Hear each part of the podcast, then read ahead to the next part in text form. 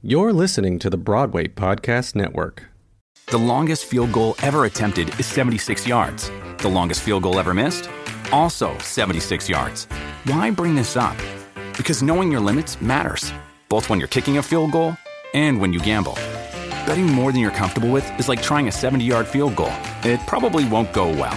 So set a limit when you gamble and stick to it. Want more helpful tips like this? Go to keepitfunohio.com for games, quizzes, and lots of ways to keep your gambling from getting out of hand.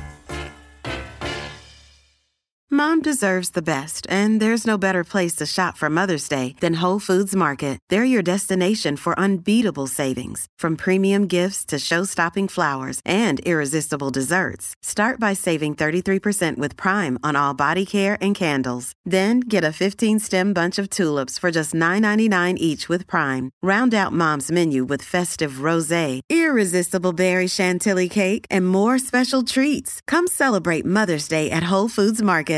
Hey, hey, hey, and welcome to episode 43 of Take About Podcast. I'm your host, Eli Tokash, and today, boy, do we have a amazing show for you, an amazing guest. I can't, I can't even grasp the gift that you are about to receive. And that's 14 time Broadway star Carolee Carmello. She is a three time Tony nomination. She is a award nominated actress before we turn it over to the interview, let's talk some news, shall we? It was an incredible week, everyone. A, a, a, real week of hope for the Broadway community. As you all know, Friday, March 12th, was Broadway's one year anniversary of Broadway being shut down. So, with that being said, there was an incredible pop up performance and like this isn't no like ordinary pop-up performance like you know this is a lot of people not just like two people. The broadway community came together and they put on another show i have to say. They put on a show in the heart of times square. It was magical. I mean i wasn't able to attend in person, but even just the videos, you could feel how magical and how special it was. Like it brought me to tears. Seriously, it, it brought such a glimpse of hope. It was incredible. In that pop up performance, if you haven't heard about it yet, they're calling it a pop up performance, a We Will Be Back pop up performance but I'm going to show you guys that it was not a pop up performance because it was a full blown show starring Chita Rivera, Andre DeShields, Matthew Broderick, Brian Stokes Mitchell, Peppermint, Nikki James, Sierra Boggess, Jerry Mitchell, Joel Grey, Lillias White, Kathryn Gallagher, Ryan Redmond, and my friends from Finding Neverland, Julius Rubio, Ryan Wersing, Mary Page Nance, and so many other Broadway stars. It was absolutely insane. I mean, there was literally countless other people. I could not name them all. Otherwise, I would be taking up as much time as the interview with Carolee Carmello. um, so it was it was insane. The videos, the pictures, even just the hope that you get, the joy that overcomes your body is just another level wow it, i mean seriously it was just magical and it is what theater is all about it just validates how magical theater is and how magical the essence of a live performance can bring to the entire world so it, it was just absolutely incredible if you haven't heard about it go check it out because it's really something that you won't want to miss you can look it up on YouTube, BroadwayWorld.com, Broadway.com, anything really. Just search up We Will Be Back or Broadway Community in Times Square, something like that. I can almost guarantee you that something will pop up and you could see it in the performers.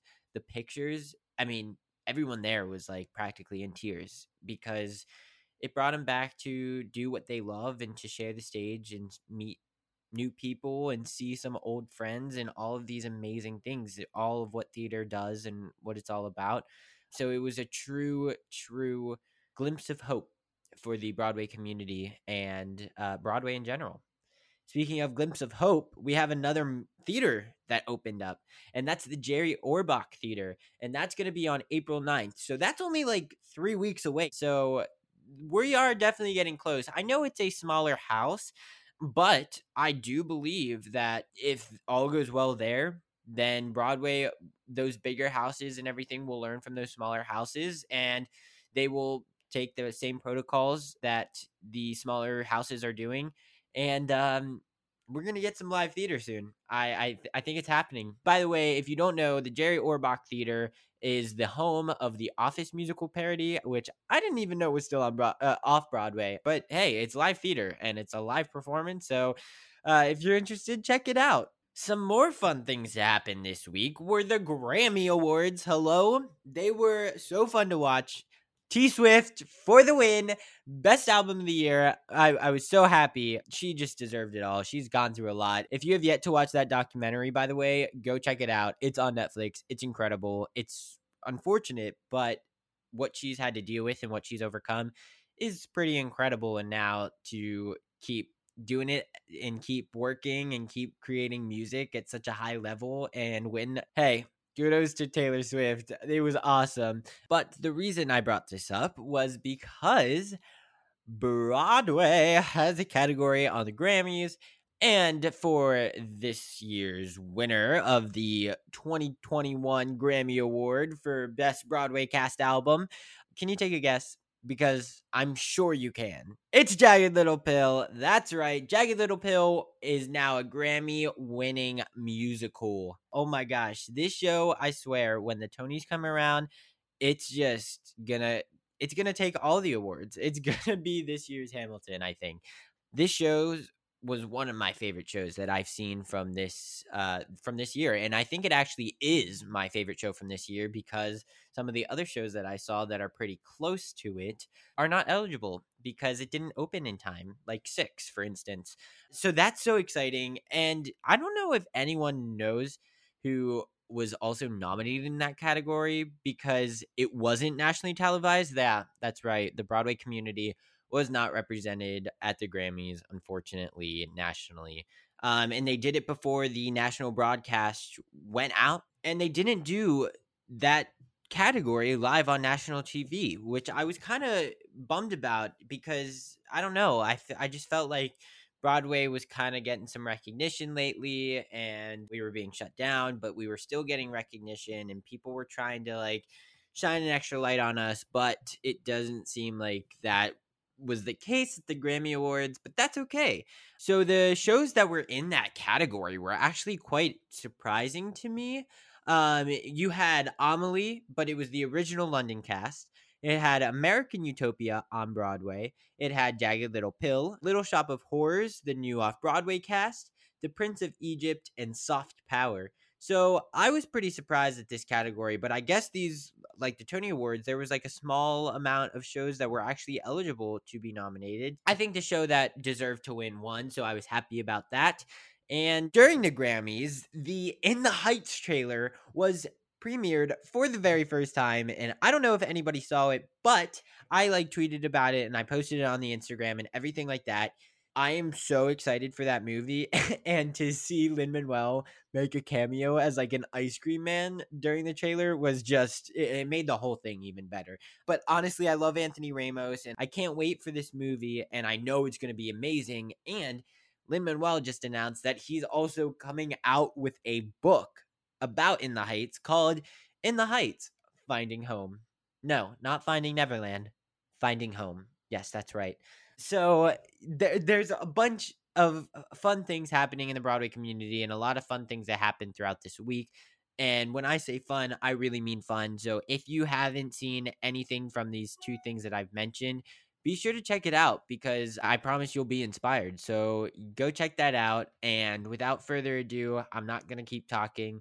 Let's turn it over to Carolee Carmello. Carolee Carmello, curtain up.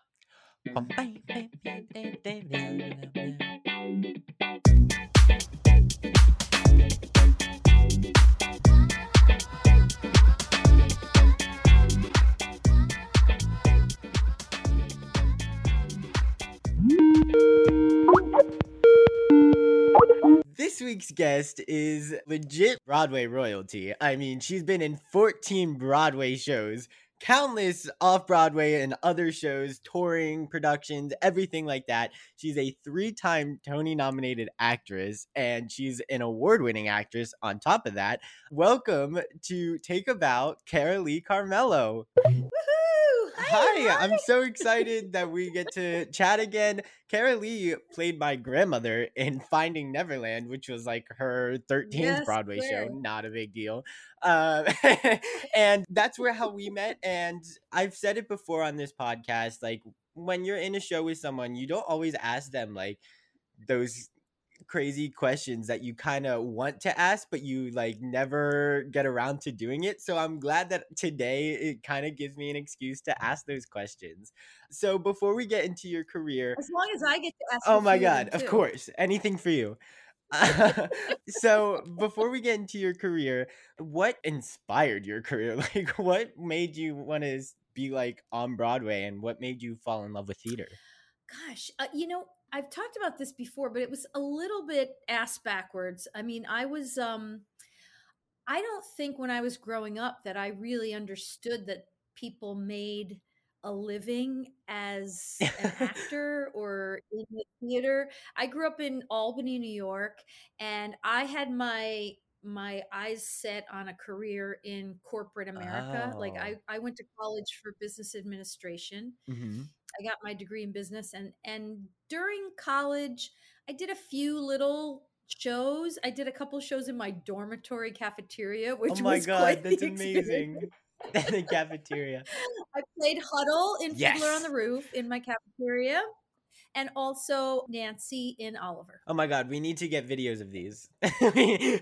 How can we see them? I don't think video cameras existed back then. Oh my goodness, that's amazing. But that was just sort of dabbling, and I, I really was only doing it as a hobby. And then um, when I was a senior in college, I was doing a community theater production of The Music Man, and someone from a local dinner theater offered me a summer job which would have been the the summer after I graduated from college and it just seemed like a good idea to kind of clear my head and have a a fun summer doing something that was unrelated to studying and exams and all that stuff before I kind of figured out my next step. But at that time I really had no intention of pursuing a career in theater. I was just kind of using it as a palate cleanser and then I assumed I would either like get an MBA or go to law school or just kind of get a job in some corporation somewhere. That's that was my plan. Oh, how they've changed. right about now I'm wishing I had gone to law school. Yeah, right. I understand. a little steadier gig. I think a lot of people are questioning their choices. So, yeah, I worked with all these people from New York and they were like, "You should try it. You should move to New York and see what happens." And so at that point I was, you know, whatever, 20 years old, 21 years old, and I thought this is probably the best time to make these kind of mistakes and get this out of my system. So I moved to New York that fall. It was, you know, a couple months after I graduated from college, and I just sort of took a chance and moved to the city with no training and no experience really. I'm just a little community theater experience. And I had that summer job and I just started auditioning for things and and it was kind of, you know, I guess I didn't know what I didn't know. So I was so naive that Right. I, I think I wasn't as scared as I should have been, really. yeah, I get that. so that's how it started. And I just got a couple jobs. And every once in a while, I would think, you know what, maybe now it's time to go get my Mm. MBA. And then I would get another theater job that would kind of suck me back in. And so now we're, you know, like 40 years later or something. oh my gosh, here we are. You made it. You made it.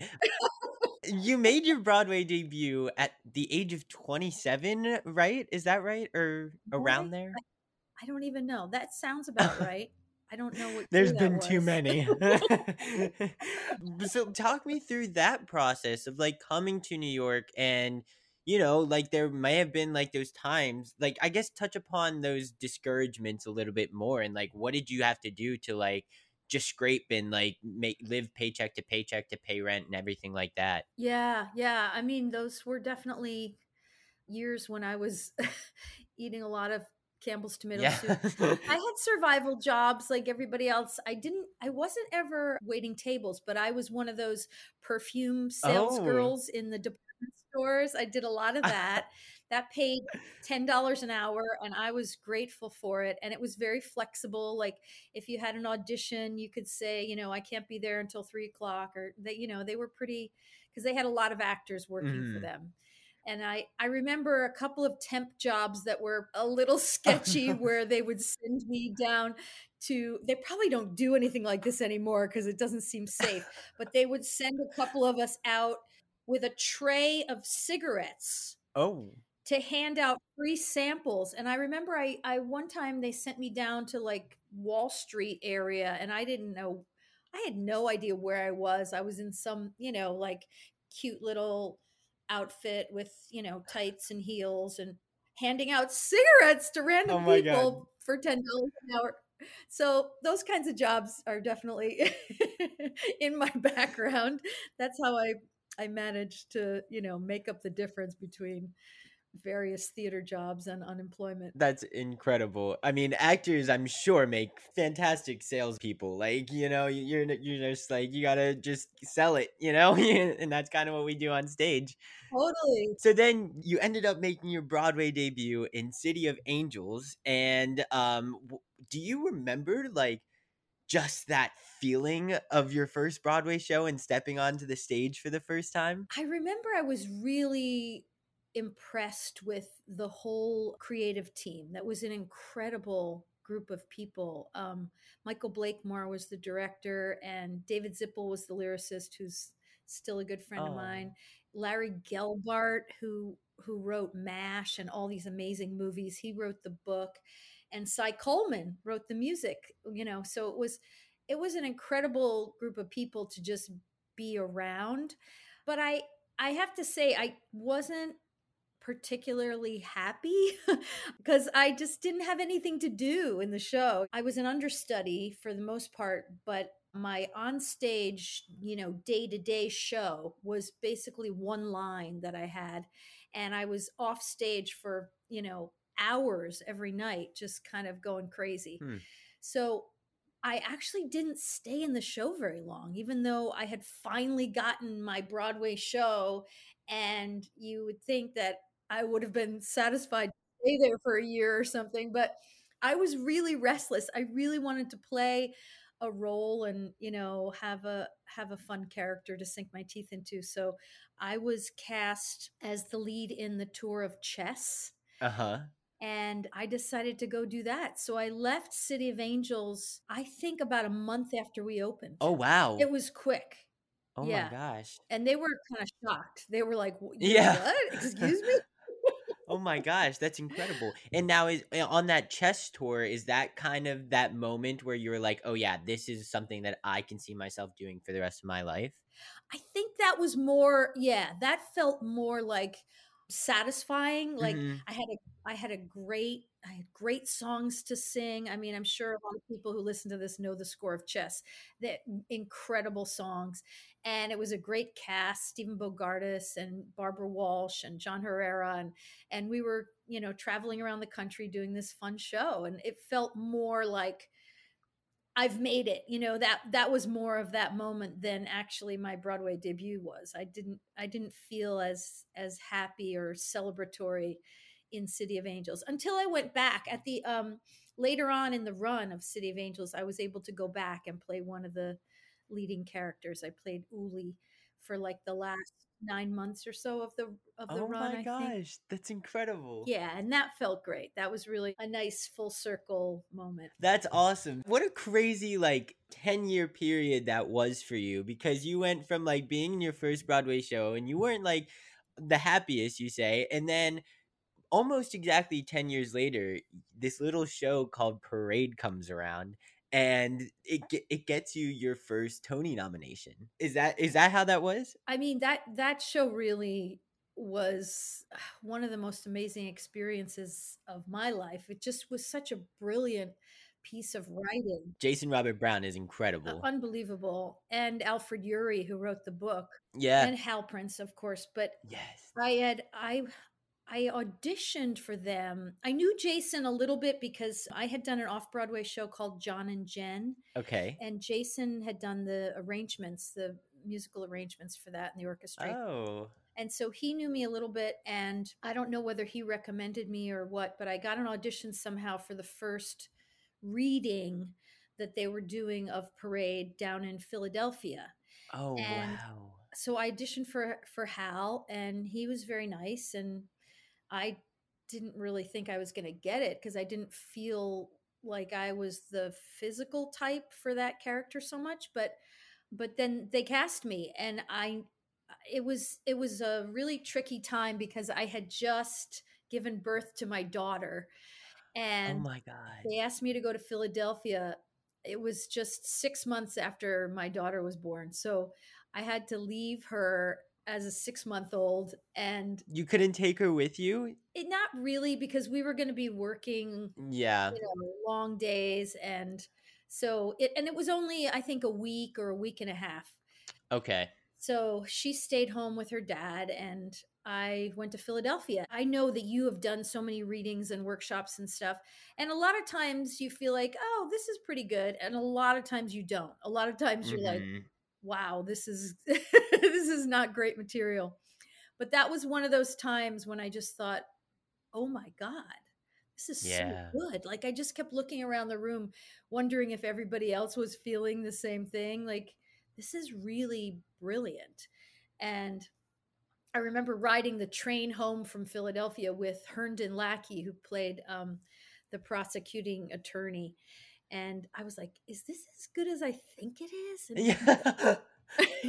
and he thought so too. But at the same time, you know, you just never know what's going to be Yeah. successful in this world and what's going to, you know, make it to Broadway. So years went on, you know, where we would do another workshop and then we went to Canada and did a little thing. And then, oh wow. you know, every six months or so, I would go, I wonder if parade is ever going to happen, you know and then it finally did at Lincoln Center, and it was it was an amazing experience. And I just wish it had gone on longer. It didn't it didn't last as Yeah. long as any of us wanted it to, but at least we did we did a cast recording, and that was great. Saved it for yeah. for history.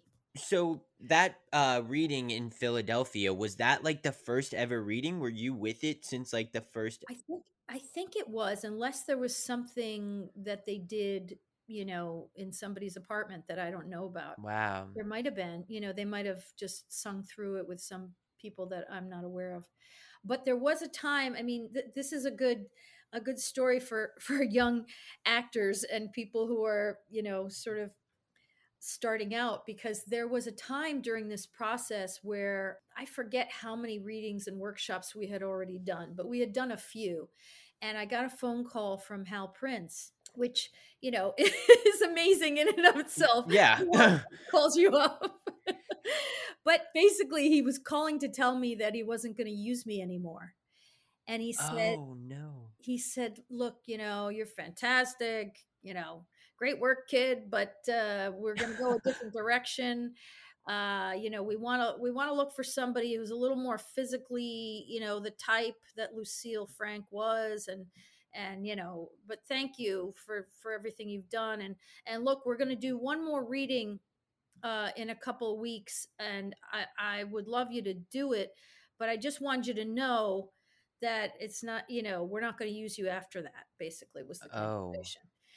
and it was heartbreaking and i remember feeling like you know what should i do like should i should i just say no if you're not going to use me then never mind you know i'll i'll find something else to do but the material was so good i just loved it so much and i thought well i'll have one more chance to sing those songs and and uh, and to work with Hal and and to be around all those people. So I did it, and as it turned out, it was a good decision because they changed their mind after that and decided to keep me. So I You don't blew them away. I don't know exactly what happened, but I'm glad that I that I decided to swallow my pride. You know. Yeah, that's awesome. Did it change drastically throughout the process? I wouldn't say drastically. I mean, there there definitely were changes. hmm Things got got fleshed out that were a little you know, kind of vague in the beginning and songs got added and things got shifted around. But I, I don't know if it was drastic changes during those. Okay. times. Yeah. It was pretty great right from the beginning. Yeah. hey, I mean, look at the team that you just named. I mean, how can it not be, you know? Like it's it's insane. well, you would think, but you know, I'm sure you've worked on projects where amazing Yeah. people are are involved and it just doesn't, you know, the alchemy of a show is so mysterious. Like you just don't know what's going to work and what's not. It just it's hard to predict and you can have an amazing group of talented people putting a show together and it just doesn't come together. I don't know. Absolutely. Yeah, mysterious. With Kizik hands free shoes, motion sounds something like this. Kizik helps you experience the magic of motion. With over 200 patents and easy on, easy off technology, you'll never have to touch your shoes again. There are hundreds of styles and colors, plus a squish like nothing you've ever felt. For a limited time, get a free pair of socks with your first order at kizik.com/socks. Hey guys, it is Ryan. I'm not sure if you know this about me, but I'm a bit of a fun fanatic when I can. I like to work, but I like fun too. It's a thing. And now the truth is out there. I can tell you about my favorite place to have fun. Chumba Casino. They have hundreds of social casino style games to choose from with new games released each week. You can play for free anytime, anywhere. And each day brings a new chance to collect daily bonuses. So join me in the fun. Sign up now at chumbacasino.com. No purchase necessary. VGW Group. Void were prohibited by law. See terms and conditions. 18 plus. Can you recall where you were when you like found out that you were nominated for your first Tony? Uh yes, I was in California. I was doing a production of Bells Are Ringing with Stephen Bogardus. And I remember because I was in LA, you know, there was a time difference. And I remember Mm. waking up in the morning, you know, whatever time, nine o'clock or something. And I thought, well, it's noon in New York and nobody's called me. So I guess I didn't get nominated. And then I checked in with my husband at the time and he was like, oh my God, you got nominated. I was like, why didn't you call me? No way. Oh my gosh. That's crazy. That's how you found out? Yeah. That's awesome. What a story. you know, that was back in the time when they didn't like broadcast the nominations, you know, online Sure. and. So there, I- don't know if I would have woken up at you know 6 a.m. or whatever to to listen if that had been a possibility. But I knew something was happening that morning, and I just you know I was disappointed when I woke up and didn't have any phone calls. Oh my gosh. That's incredible. And then of course he was able to break the news to you. That's awesome. So the the third show that I'm going to mention is Finding Neverland, and that was the, that one. I don't know. I've never heard of it, but I heard it was like okay. I don't know. It was Oh yeah, it was a cool show. You should check it out. Listen of to the okay. Okay. Yeah, I've heard the album is pretty great. So that was the show that we were able to do together. And one of my favorite memories with you from the show was playing like all kinds of silly games. And one of them, uh, like our favorite one, was always bananagrams. Like, how I Oh, wasn't there oh from like, oh my God, stop it. She has it in her room. This is incredible. Oh my God. Yes, I love it. I still love it. Yes, of course. How can you not? So I wasn't there from like the beginning. I joined like just after it opened. So like it, when I came, it was like already a thing. It was like, all right, we're gonna go play bananagrams with Carolee. So like, what? Like, how did that start? Like, is that something you just bring to shows when you're like when you're in it? I think I learned about it actually when we were doing the show pre Broadway up in uh, at Oh. ART up in Cambridge. A bunch of people from the ensemble would sit in this little green room area, which was just off the stage. And there was a coffee table there, and they would play at various times during the show. And so when I was off stage, which, as you know, was a lot of the show, Yeah. off stage, I would, you know, check in and and maybe play a round or two. And I just I think that's where I discovered the game and and I'm not sure who introduced it. it might have been Josh Lamon Oh, of course. somebody like that, because he was he was in that room a lot, making people laugh. Cross knitting, I'm sure. My, yeah, exactly. that was my favorite thing about Finding Neverland was playing with you guys during my offstage time. I mean, the show was Yeah. nice and all, but I really loved hanging out with you guys and making goofy videos and oh my gosh. playing games and running around the theater, playing tricks on people and whatever. Absolutely. The dub smashes backstage Oh, when that was like hot, that was like that was our favorite thing. Making silly photos. We actually she sent me one before uh we got on today and I'll definitely post it. But uh it, we were building like a pyramid. Poor Carolee, you had to put up with six crazy boys like nonsense. Are Seven at one time. That was my favorite part. Put up with. I was the instigator. I was Yeah. always coming down to your dressing room. Okay, you guys, here's my video for today. Here's my crazy idea. Who wants to be in this? Yes, we, we loved it. We were like, wow, we're honored that like one of the adults like wants to like have fun with us, you know, and not just our wrangler. I was probably pulling you out of of studying because you guys were always like oh yeah. backstage doing schoolwork, and I would come downstairs downstairs to the to the room and go like, okay. I need four people to come upstairs with me. Yeah, I was always the totally. volunteers because it was like, should we do math homework or should we do this video? it was a no-brainer for the kids, but it was tough for the child wrangler and the tutors. But that was another cool thing too, you know, like you actually were able like those bananagrams, we were able to count that as school for like however long we played. So that was like some that. Yes. So we they were very nice to us. I mean, they weren't technically supposed to do that, but they were nice enough and they were like, "Well, it's an educational game, and so we can count it as Oh like my English and stuff like that." Yeah. And I mean, you'd always beat the pants off of us and like teach us new words and everything. So like it would totally worked. We would definitely learn. So I I understand why they counted it now. I mean, you were practically our grandmother, our teacher, and instigator. You were everything to us, you know. Um, and then, and then all of a sudden, so like, what, like, I don't know. It was just something about Neverland that was just so special and brought like the cast together to where we could have all of those fun, crazy moments and create memories like that. Like, do you think that that is like a common thing throughout like all like just like the theater community and everything like that or was like what was it about neverland I think I think a lot of shows do have that sort of family fun spirit Mhm. about them, but for me, I loved being around you guys. That's what made it special. Like not not all shows have so many kids, you know.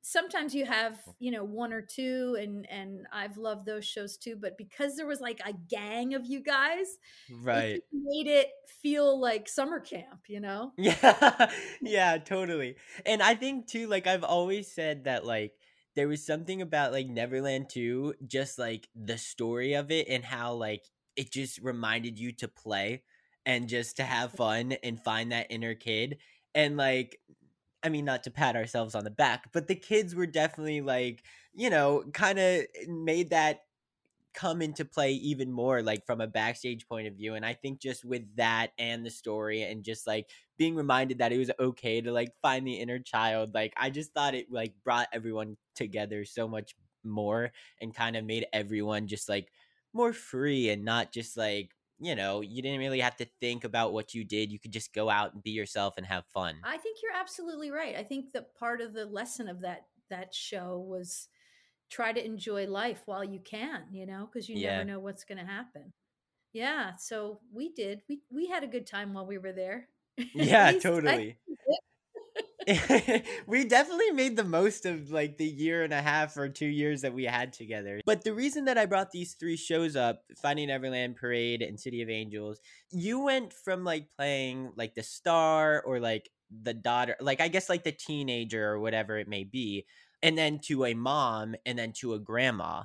So like what is that like from an actor's point of view? Like how does that affect your portrayal of a role and how does that affect your preparation and everything like that? Yeah, this is a very timely, mature question you ask, actually, because it is. It's it's a hard thing for an actor. I think, Mhm. especially, I don't want to be sexist about it, but I think it is especially hard for women in Yeah. this business to age and to find satisfying work as you're aging, you know? Well, I don't think you've aged a bit, to be Oh. honest. Like you could totally be playing that teenager still. Yeah, right. I'm going to be in a production of Grease this summer. Come see it. yes. Oh my God, please. We all need a little Grease and Carolee Carmello in Grease right now. you know. um but yeah it's hard i, I think it is it, you know when you're when you're young you look forward to growing into roles and and being able to play something that you see somebody else doing on stage you know and and you look forward to things and at my age you know i'm a year and a half away from 60 and oh my goodness.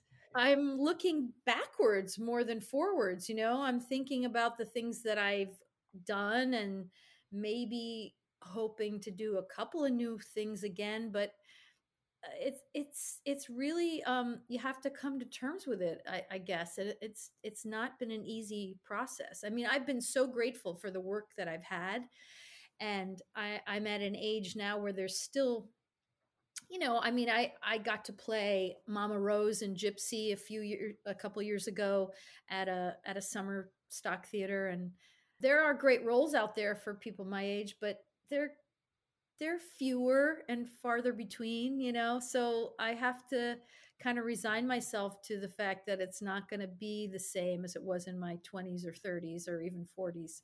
It's Sure. it's different. So so grandmother roles are kind of what I'm stuck with now. Well, listen, I mean, you just mm, you most recently played Dolly Le- Levi in Hello Dolly. Like that's pretty amazing, right? That's true. Yeah, I mean, there those those roles, like I was just mentioning, Mama Rose and Gypsy, or Mame, or Dolly. I mean, those are kind of from another era. You know, those musicals, Yeah. the the golden age of musicals that starred Ethel Merman and Angela Lansbury and all those great divas. Uh, they don't really write those shows anymore. You know, so uh, they they mostly right now anyway are writing shows for younger people and so you're you're in the prime you know uh, target age of, of what they're looking for and i'm looking at shows that were written in the 50s and 60s and hoping that they'll get revived so i can play Sure. parts again Yeah, totally. We mentioned Hello Dolly, so like let's just talk about it because I I loved the fact that you were able to play Dolly and I'm so mad that I wasn't able to see you on the tour.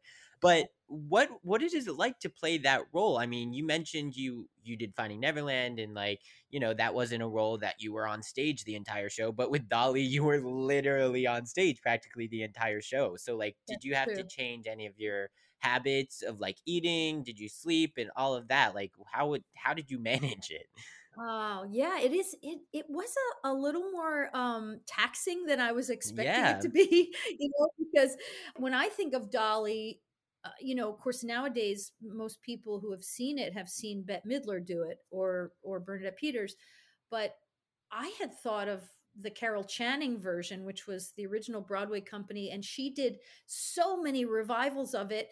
She was playing that role, I think, when she was in her late 70s or maybe even her Oh my 80s. god So I that's thought, amazing you know, how hard can this be if a year old woman can do it? And I was really surprised when I got into the nuts and bolts of it, how much energy it took. You know, it was oh my goodness it was really a workout. I don't know if it's because I'm older now, but it was it definitely was, you know, at the end of the night I was wiped out. yeah But it was so fun, you know, it's such a funny script and it's got you know a very kind of sweet poignant moments too with all those beautiful um monologues that she has. So it was it was a thrill. I, I was really sad. That was the show i was doing when covid shut everything down. So yeah.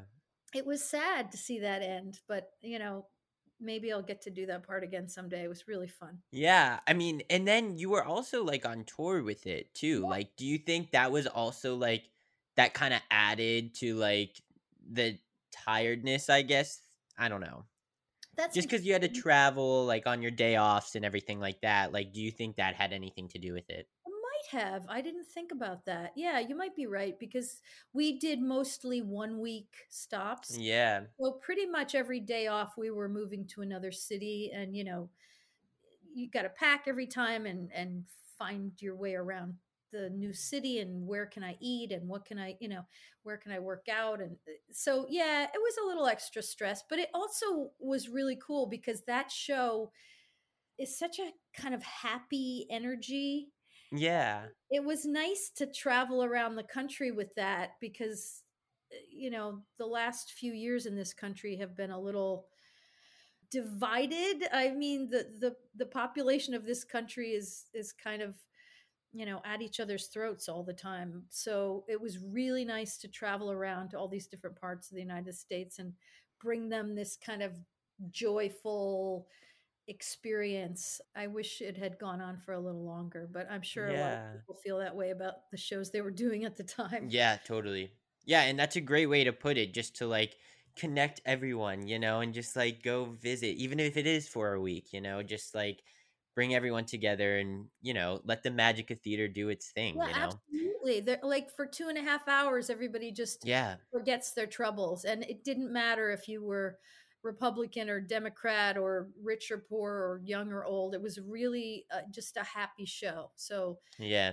i think we we're going to need some of that in the near future Yes, we need it right now. We, need, it right theater. now but we're going to Yeah. a little longer i think so a- another a recent show that you did before you did Hello Dolly was Sweeney Todd. Now Yeah. wait, before I even talk about these, were like Mrs. Lovett and Hello like Dolly, were they like dream roles of yours? you know Like I feel like those roles are just like so iconic in theater, you know? they absolutely are i don't i don't know if i really thought about like gosh i want to play those parts someday i think when the opportunity came up i was very excited about it but i don't know if it was ever something that i was like projecting you know into the universe to do but that production of sweeney was so interesting Um, Yeah. I really was excited about the idea of it even before I knew, you know, all the details. I was I just heard about this production that they did in London where they converted this actual pie shop into a little theater space. right. It was brilliant. And then they moved it to the West End and sort of built this little pie shop within the theater so that people walked in the door and felt like they were in this tiny little pie shop. Right. Such a cool idea. And- Ah, yeah, and it was just the eight of us in the cast. I mean, usually Sweeney has a big cast, you know, for all those huge vocal, you know, numbers. Uh, and only three musicians, and we had no microphones, and it was oh my gosh. amazing. And we were in everybody's face. I mean, it was it was like show in your living room, you know, and every yeah. Sitting on the couch and you're walking around like singing into everyone's face. It took some getting used to, I have to say. Yeah, I, I couldn't imagine. I mean, it's cool like to it's cool when shows get revived and just see how like people like reimagine it all. Was that your first time doing a Sondheim musical? The only other Sondheim musical I had done was Company eh, when I was younger. I Oh. played uh, Marta, who sings Another Hundred People. And Yes. I did that in uh, in a theater just outside of Detroit when I was in my twenties. So Oh that, my gosh. that was the only other time. Yeah, it was Now, do you find like that like just Sondheim in general like his work, do you find that like I don't know, like a layer of challenge. I don't know like how to word it exactly, but it's just so different from like your typical theater stuff. It's definitely challenging. I mean, I, I, we only had three weeks to learn Sweeney Todd, and that oh, was Oh wow. really, really hard. I had never done it before. Norm Lewis, who was playing Sweeney at the at the beginning of our run, he had done the role like a few years, like I think maybe ten years earlier. So it was kind of in his head a little bit, but for me, I was learning it all from scratch, and it was a lot. Yeah, it's it's complicated, intricate stuff, but it's so well written that once you kind of find the groove of it, uh, it's it's easy to play because there's so much there. The hardest part, I have to say, was that Mr. Sondheim himself came to our very first performance. So Norm and I had had had three weeks, like I said, to learn the show. Oh my god.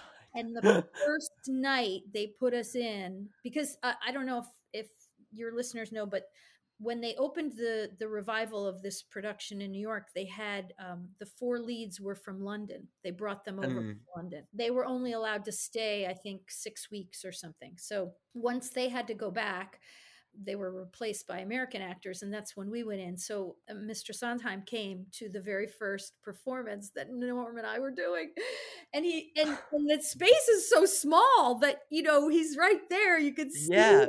you could see his face in every you know reaction or non-reaction that he was giving. Oh my god. So it was so frightening. And the worst part was that, that Norm had been, I think, doing a concert or something the day before, and he lost his voice in the middle of the show and had to step out. And the Oh, understudy, who had never been on, uh, and I had never rehearsed with, was on for the second act. Oh my god. Well, that's I- always fun. Oh yeah, Yeah. fun, especially when Sondheim's in the audience. Yeah. I remember saying to him at intermission, I was like, okay, you know, it's not going to be a problem. I got you. Don't worry. You know, it's his first time Oh. on. It's going to be fine. And then I walked away and I was like, wait a minute. I don't know what I'm doing. this is my first show too. Oh my gosh, that's amazing. That's so awesome. Do you still like get nervous or was it like just the fact that Sondheim was there? Like, you know, like when opening any show, really?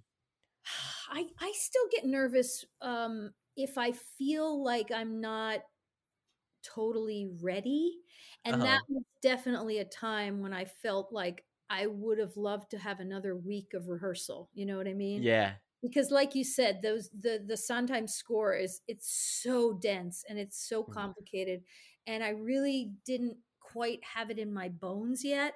Sure. So yeah, I was very nervous. I think I would have been nervous anyway had it not been, you know, Stephen Sondheim in the audience. But then when I, when they told us that, it you know the nerves Yeah. from here to here.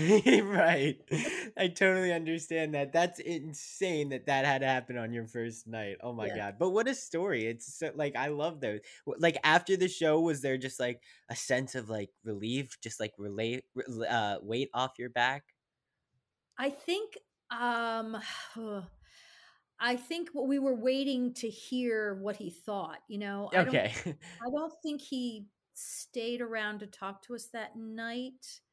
I think he left and we were expecting to get some notes from him, which we did get notes, but I think it took a couple of days. So I don't believe I had a real sigh of relief until I heard that he was fairly satisfied with, you know, what we had done. That's incredible. okay. Okay, I guess I can do it then. oh my gosh, that's I mean, he's such a legend. Having Right.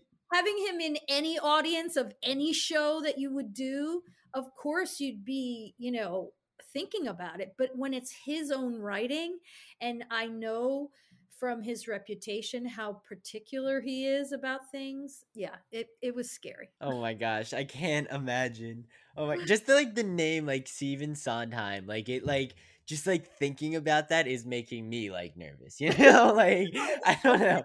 Sweat on my upper lip right now. Just Yeah. Oh no, I'm so sorry. I didn't mean to like make you relive all of these nervous PTSD. moments. Yeah. Right. oh my gosh, that's incredible. You then went on, like we talked about Parade, and you had your first Tony nomination there, and then you did Scandalous, and then, or or was it the other way around? Was it Le- Lestat first, or Lestat, and then yeah, that and was then the next nomination, and then Scandalous. Yeah. Scandalous. Okay, so like, did that ever like just get old for you? Like that, just hearing that you were nominated again and kind of just like going through that process and going through the Tony Awards and the press and all of that. Like, or was it kind of just like after your third one, you were kind of like, eh? no it never it never got old well i guess what what got old was the fact that each time i was nominated the show that i was nominated for had already closed and every time i was Oh. like so disappointed because i couldn't enjoy that feeling of like doing the part that i was nominated for right. so that was frustrating. But no, it never got old. I mean, I you know, it's such a it's such an honor to just be recognized by the people in your field and to feel like someone is is watching what you have poured your heart and soul into and saying yes we think that's a good thing you know Yeah. i mean it, it it's never you know anytime anybody tells you that they like what you're doing or that it, something was meaningful to them you know even when people talk to me at the stage door and say you know you really lifted my spirits tonight or whatever it is that that never gets old it's always it's always a lovely thing to hear Yeah. I mean, I know you you weren't able to like, you know, get a nomination when the show was still going on, but at least you kind of knew that like, hey, I did my job. I did pretty good, right? so I that's always, I guess, rewarding. yeah i guess you're right so I mean, we've we've talked about this obviously. Like you've been in shows for several years, so like you know you did like Finding Neverland for a couple years and all these other shows, and then you've also done shows where they've closed like before they've even ran for a year. right So like, what have you found to be like? I guess like a key to success for a show? Oh wow. Gosh, if I knew the answer to that, I think I would be Would you, write them all? I would be a millionaire Broadway producer.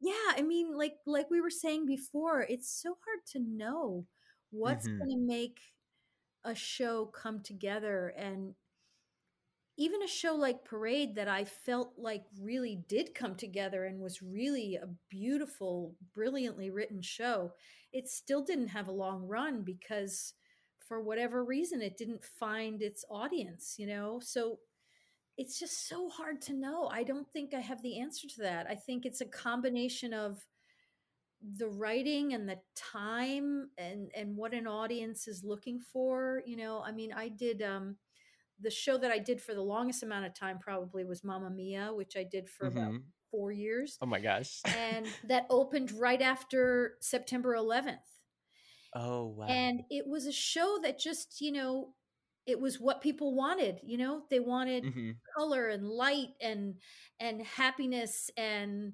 silliness and songs that they already knew from abba you know it was just that perfect combination of what people needed at that moment in history it's just such a weird thing to try to figure out and i know greater minds than mine have have tried to figure out what's going to make a hit broadway show um I, I can't even begin to figure it out. For for me, just like wanting to be a part of something, it's always about the writing and, yeah. and wanting to be involved with something that's that's well written. But there are shows that are not well written that become big hits too.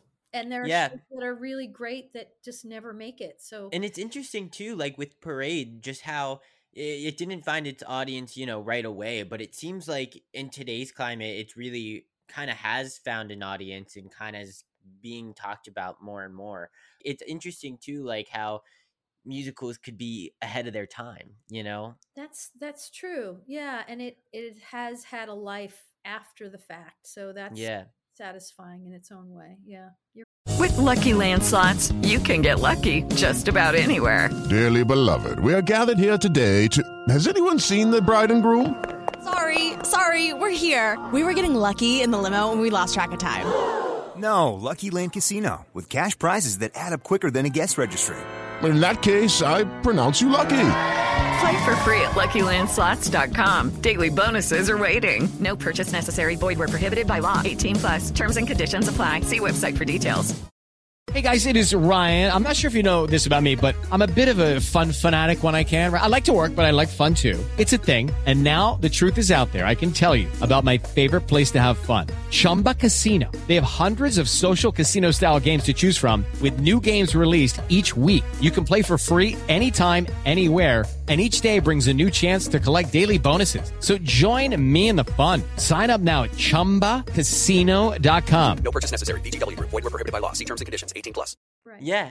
So let let's play a little game and let's do some rapid fire questions. Ah! all of these questions, you actually may know who came up with all of these questions. Do you remember Patrick McNamara? He saw Finding Neverland 116 times. Oh my god. He's a huge he was a huge fan of Finding Neverland. I do Um, remember him. I yes, he would always sit in like the front row. Okay, yeah. Yeah, yeah, he was the best. Um, came up with these so questions? yeah, he came up with these. Yeah, I I had mentioned to like I have like a Patreon thing, and so like I mentioned that you are coming on, and like got a bunch of like questions submitted, and so like some of them were from other people, but the this one was from Pat. All of these actually. So I figured Awesome. let's Hi, just make a rapid fire questions out of them. So he wants to know. What's your favorite role that Yes. you've done so far? Oh my gosh. Well, I think there are two that are kind of tied, and Parade is one of them for sure because Okay. it was the the first time I ever created a role for Broadway for an original Mm. show. The other one that's kind of the total opposite end of the spectrum, I think, was when I played Ella Peterson in Bells Are Ringing, which was the show that I did. What I was just talking about when I got the nomination for Parade. Yeah. just kind of the opposite end of the world, but it's just so funny and so silly, and she gets to play all these different characters, and so I loved doing that. But you know, when I'm doing something, I do enjoy the roles that I'm playing. Like I loved doing Sweeney, and I loved doing Chess, and I loved, you know, Yeah. those are the two that are top of the list. I think. Awesome. Okay, so what role have you not played yet that you aspire to play? Oh gosh. Well, you know, I'm I'm kind of hoping there'll still be maybe some original thing that I don't even know about Mhm. yet. That's that's kind of the big dream. But of the shows that exist in the world that I haven't done yet, I guess the one is Mame. I don't know, you Oh. know, there aren't that many productions of Mame, but it's a fun role for somebody my age and there aren't that many of those as we've said. yes, of course. Yes, and we have to cross that off the bucket list. So whoever's out there and wants to put on a production of Mame, you know who to find. uh, have you been to Greece in celebration of Mamma Mia? No, but I always thought the producers should send us there on a vacation. Yeah, Thank you. totally. Patrick. Do some like you I've know, you got to do some research. Totally. Yeah. oh my gosh, incredible. Um. So and then, oh, what was it like to be in an episode of Smash? Oh, that was really fun. But you know, it was kind of sad because I was playing uh Andy's mom and he was it Mhm. was the end of the series and they were killing him off. Yeah. And he got hit by a car and I was playing his mom. And so it was very sad because we actually were only on like one little episode where it was happy we were celebrating his opening night and everything. And then we we were supposed to be in the episode where they were doing like the memorial service, but because the show was ending, they didn't have enough money to like hire more people, so they didn't even bring us on. I was like, Oh my my, God. got killed, and I'm not even at the memorial service. Oh no. Oh my gosh, that's so funny.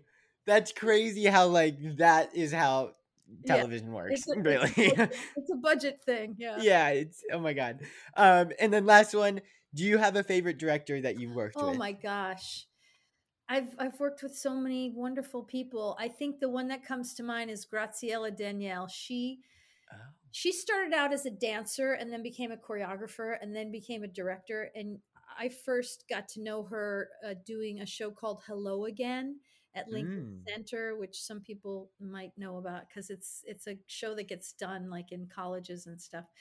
She's just so ah, she's so passionate about storytelling and she's so supportive you know sometimes there are brilliant directors who don't really know how to talk to actors but she's Mm. one of those people that can like get the best out of you while still making you feel good about yourself like she Yeah. she doesn't use criticism as much as encouragement you know and i like that. oh, Yeah. that's awesome. What's her name again? Can you say it one more time? graciela daniele Oh my gosh. Oh, that's awesome. I'll have to like look her up. yeah I also noticed too, um, like w- you've done like all musicals. Like, would you ever consider doing like a play, or is it just you know something that you love about musicals? Uh, I do love musicals, but I would definitely like to do a play. I mean, I think you know, it's it's really hard to make transitions in this business. You know, Hmm. hopefully you'll you've had experience on screen and stage, so clearly you're you're better at that transition than I am. But, yeah, when when casting people and directors see that you've done a lot of musicals, they they have a tendency to not cast you in straight plays. But yeah, we'd Um, love to do one. So hopefully there'll be an opportunity for that sometime in the future. yeah, we got to just like put it out there, you know. You got to put it out in the universe, and maybe it'll happen, you know. Well, this has been incredible, and I've had a blast catching up with you. Um, I'm so like excited that I was able to talk to you about all of these amazing things and like these things that you've done since Finding Neverland. Um, it's been really cool. So I, I thank you for taking the time to chatting with me, and I know that everyone listening is just gonna absolutely love this episode. So thank you. You're so welcome. It was great to talk to you. Yay. Take a bow, Carolee Carmello. Oh my gosh. That was literally a blast. I'm so excited that I was able to catch up with her. Just talking to her and talk and listening to what she had to say and her infinite wisdom um was just incredible and just to ask those questions about, you know, what's your favorite character? What like you have so much experience. What did you have to overcome? And hearing that she didn't make her broadway debut until she was 27 yet she still made this incredible career out of it is just so inspiring. So really it's all about timing. I can't stress this enough for anyone who's listening. Never get discouraged because it may not happen until you're 27 and it may not happen until you're 50 i mean it, it could happen at any time so just keep at it and if this is something that you really love to do, it'll find a way to to work it all itself all out for you.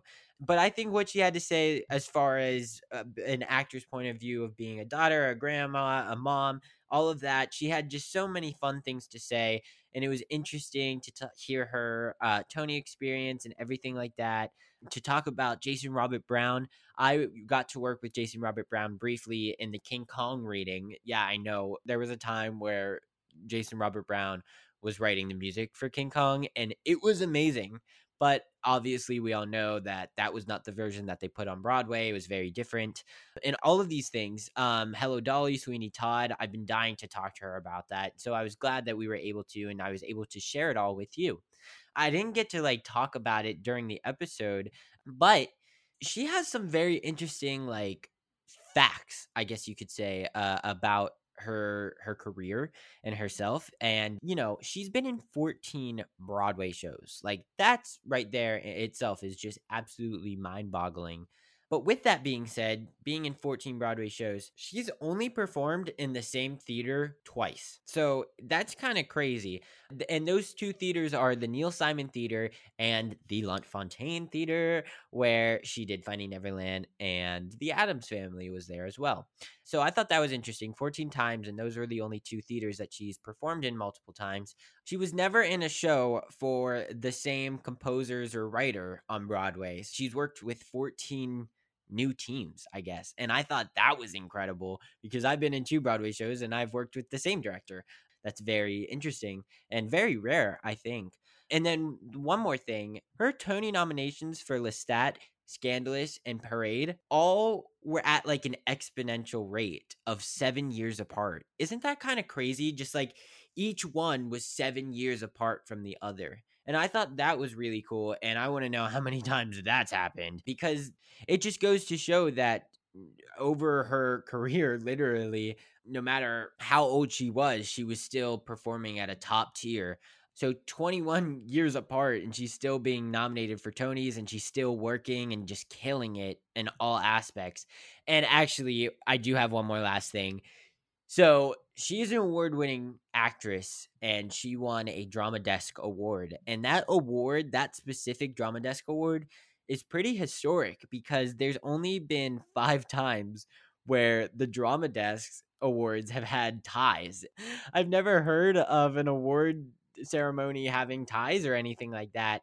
So she actually her one win for a Drama Desk Award was when she was tied with Bernadette Peters. I mean, That's kind of incredible. Just an honor right there to not only be nominated in the same category as Bernadette Peters, but then to also win the award with her. Like, that's kind of crazy. And I mean, like, obviously, Carolee, Carmello, and Bernadette Peters, I mean, they're amazing. And uh, I thought that was really cool. So I, I can't thank Carolee enough for coming on and sharing her stories. And I hope that you all learned uh, some more about Neverland, some more about just being in the business and never giving up, uh, and some of the challenges that you may face, but you can't let it discourage you. And special shout out to Patreon Pat McNamara, who is the best for sending those rapid fire questions. She loved them and she was so excited when I said his name. So thank you, Pat, for submitting those and thank you for all your support for Take a Bow. Let's turn it over to Triple E's, shall we? And this is like a Patrick McNamara like Finding Neverland episode. This segment today is kind of dedicated to Pat as well because he is the one who uh, kind of inspired it. So Pat has been dying to know when mics are turned off and you go off stage after a scene, do we have to do that or like does the sound do it? Like the sound engineer and are there ever like mishaps when the engineer forgets to turn off the mic? So thankfully that is something that the actors do not have to do and that is all taken care of by the sound engineer and the sound engineers actually sit in the orchestra of the audience so he has like a giant soundboard that can't really fit anywhere else. So they put him in the audience, and he eh, he's the one controlling all of that. And there have definitely been times where our mics have been on when we were off stage, and it's interesting because at the time we have no idea if they were on or off or not. Like when we're just talking, we're just having normal conversations, and we don't really think that our, our mics are on. So it's not until after the fact, or even sometimes after the show, where it's brought to our attention where we were like, oh, can you just wait a few more seconds before you start talking and, and pick it up? It's always interesting backstage because there's always something going on, whether it is good or bad. There's always something going on. And, you know, it's a live performance with a bunch of people backstage, a bunch of set pieces, all of these amazing things. So something is definitely like gonna go wrong, but like it's how you handle it and how you manage it to, uh, to see how the show goes and keep it running and keeping it live and keeping it fresh and keeping everyone on their toes. And I think that's one of the most fun things about live theater. And listen, sound engineering, like they have one of the hardest jobs and they're controlling way too many things that they need to take care of. But as an actor, you're not really like thinking about it. Like when you're in a performance, like when you get off stage, you don't even think about, oh, is my mic off? It's kind of something that you just like assume. You know, it's almost like as a kid, you know, you just assume your parents are going to make you breakfast when you get up or something like that. I don't know. I just, that was a random analogy. Anyways, but yeah, it's just something that you, you even forget you have mics on sometimes. So like, you're like, oh yeah, I do have to be like careful for the sound engineer. Of course. Yeah. Yeah and but we're all kind of doing our own thing and we're all trying to tell a story and then when we get off stage you know we're talking about the scene or we're talking about food or like whatever it may be it's sometimes the most random things. And it's definitely common that uh, you can hear actors talk with their mics on and when they have no clue and they think it's off. So it's interesting but uh, yeah so thanks pat for that question. And that is this week's Eli's entertainment experience. So, I mean, now we usually turn it over to Drama Dictionary, so let's do that.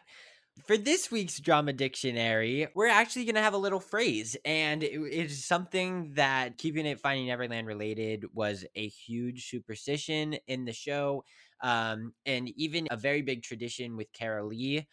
before every show, the whole cast is kind of in the first scene. So the cast all comes to the stage, and we're all waiting on the stage behind the curtain when it comes up.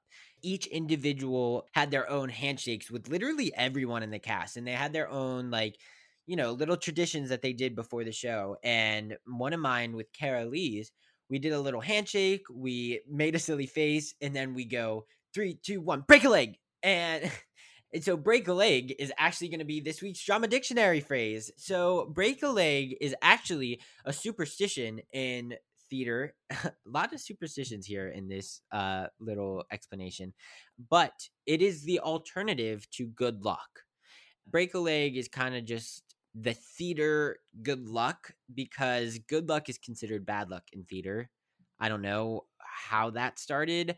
So when you see someone in theater and you're going to an audition or something like that, don't say good luck because because believe it or not, like the actor could actually get kind of discouraged and get a little worried and it could affect their performance. So make sure you always say break a leg and they'll they'll take that and they'll appreciate that and so say to yourself, say to your parents, tell everyone it's break a leg, not good luck, because it's actually a very important phrase to have it in the theater. And there are a lot of theories of the origin of break a leg, but there's never been any clarification. So if there was, I would be able to share that with you.